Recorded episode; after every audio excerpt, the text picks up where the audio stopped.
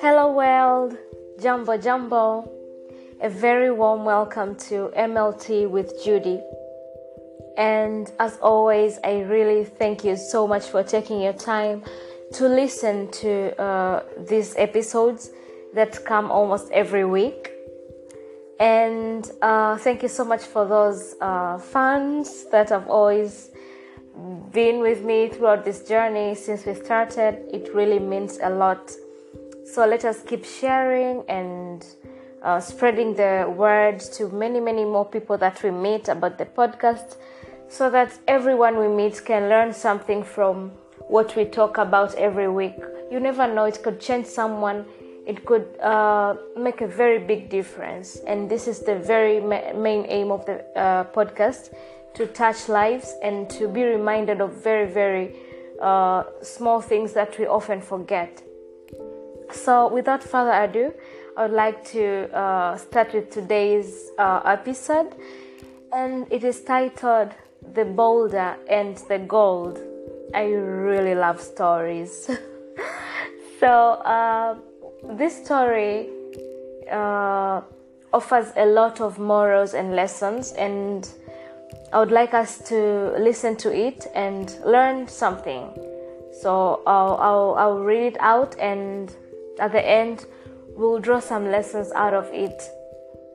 And I think maybe some of you have heard it already, and it won't be bad to repeat it, because I believe storytelling has ripple effects, and it can always mean different each time you listen to them. So here we go. So there once was a king who decided to do a little experiment. So he had a giant boulder. So a boulder is like a large rock, very big rock. So he had a giant boulder put right in the middle of the street. He then hid near the boulder to see who, if anyone, would try to move it out of the way. So he just wanted to see the reactions of his citizens and how they would take it. So first, some wealthy merchants walked by. They walked around the boulder, complaining that the king hasn't been maintaining the roads very well. So a lot of people passed by it. His advisors, many tradesmen passed by it, around it, without doing anything but complaining all along, and blaming the king that he's not doing well. I believe most of us can relate. When we see something wrong, maybe as we walk through life, we may start to blame the people responsible.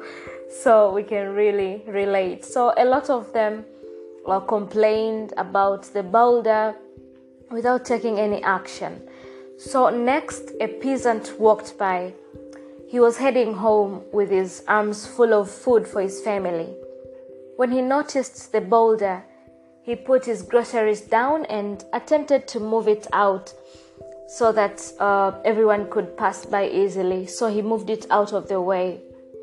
It took him a while to move it, but he eventually succeeded because the boulder was really big.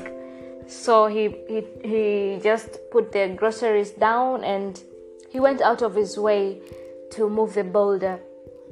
So after the peasant gathered up his groceries to carry on home, he noticed a bag lying in the middle of the road, just where the boulder once was.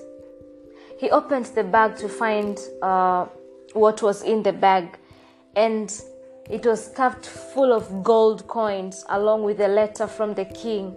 And the letter said that the bag's gold was a reward for the peasant to keep.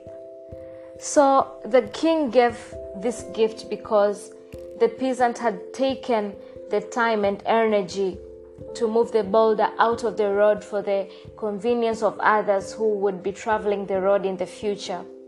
So this is very touching. Out of the blue, the peasant was just going about his way, and he just found himself getting a bag full of gold coins, just like that.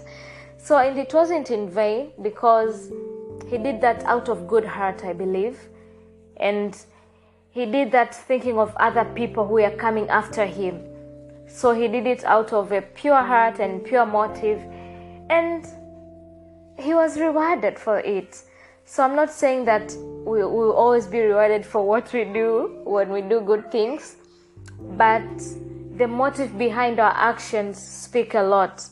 So the moral of the story is that the peasant was taught by the king that every obstacle you face offers an opportunity to improve, because, you know, the boulder acted like an obstacle at the moment for the peasant. So, of course, he had options to pass around it just like the others did, but he just thought, I shouldn't pass through this obstacle.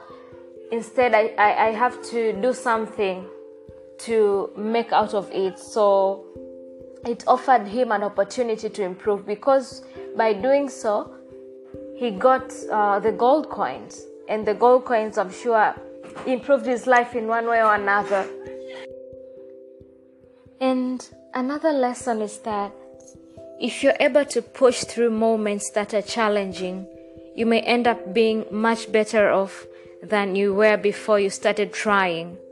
So this story also offers a lesson of personal responsibility, like always being responsible of anything that we come across.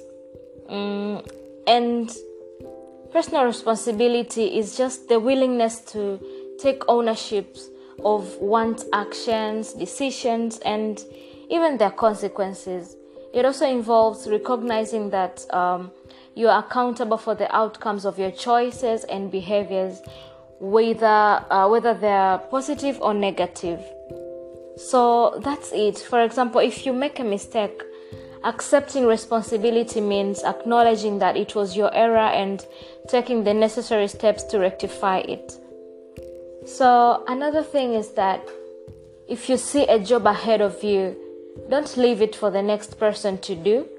Rather, step up and get the job done to help the people who come after you. And this is taking the initiative and being proactive and taking action without being told or prompted by others. And it also involves identifying opportunities or problems and taking the necessary steps to address them, and often going above and beyond basic expectations, just like how the peasant did. So in summary, this story offers these lessons of taking initiative and always just being the first to bring solution to problems instead of just dodging them and complaining. So this is it for today, fellas. I hope we take all these lessons to heart and never stop doing good, because doing good is very heart-melting, and you never know what could be next. But we should never stop doing what is right, because that's just the right way to do things, and leaves you with a pure heart and at peace. So have a lovely weekend, fellas. Until next time, ciao.